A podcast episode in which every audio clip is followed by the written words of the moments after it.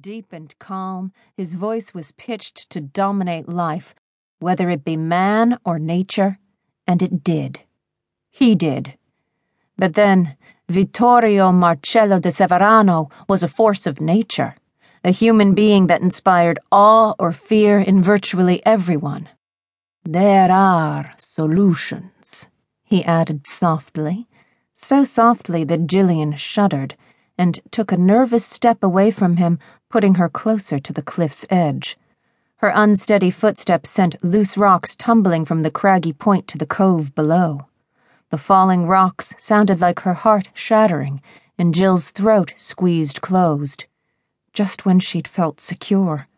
Just when she'd thought they were safe. Unbelievable. Impossible. None that I would find acceptable, she answered flatly, turning slightly but avoiding looking him in the face. She knew better than to look at Vitt closely, much less meet his gaze. Vittorio was a magician, a virtual snake charmer. He could get anyone to do anything just by smiling. He was that handsome. He was that powerful. Is that all you have to say to me after months of cat and mouse games? The rain fell harder, drenching Jillian's thick knit sweater so that it ran with rivulets of water. I believe everything has already been said. I can't think of anything I've forgotten, she retorted.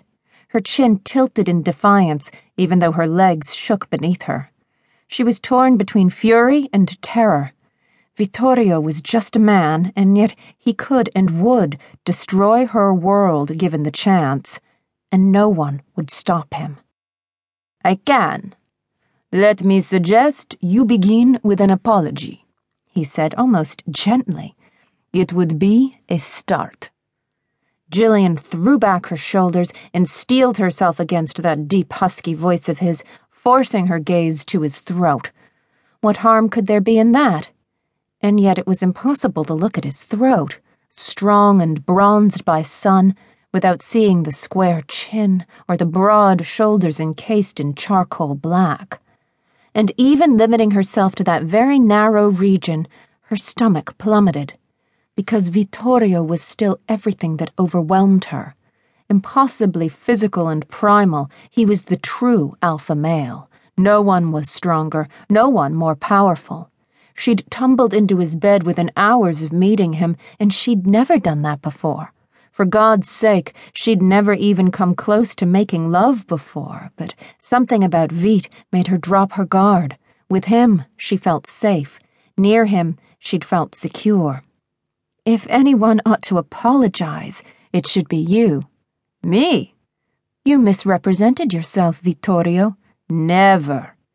And you've hunted me like an animal for the past eleven months, she said, her voice hard, her tone clipped.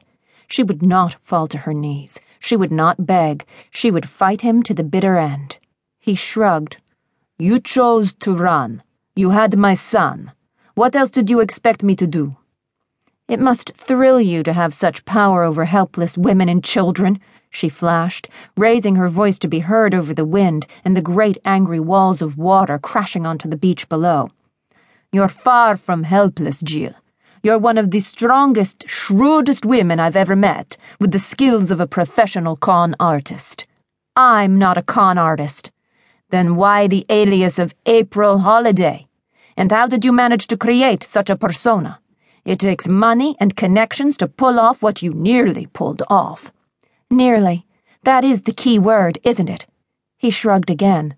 That's for another discussion. Right now, I'd like to get out of the rain. You're free to go. I'm going nowhere without you, and I don't like you standing so close to the edge of the cliff.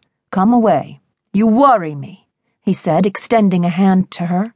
She ignored his hand and glanced up instead, her gaze taking in the long, lean jaw, the angled cheekbone, the very sensual lips above his firm chin, and all it took was that one glance for her to go hot, then cold, and hot all over again.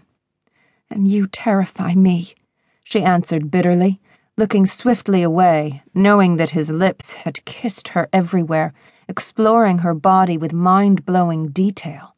He'd brought her to her first orgasm with his mouth and tongue, and she'd been mortified when she'd screamed.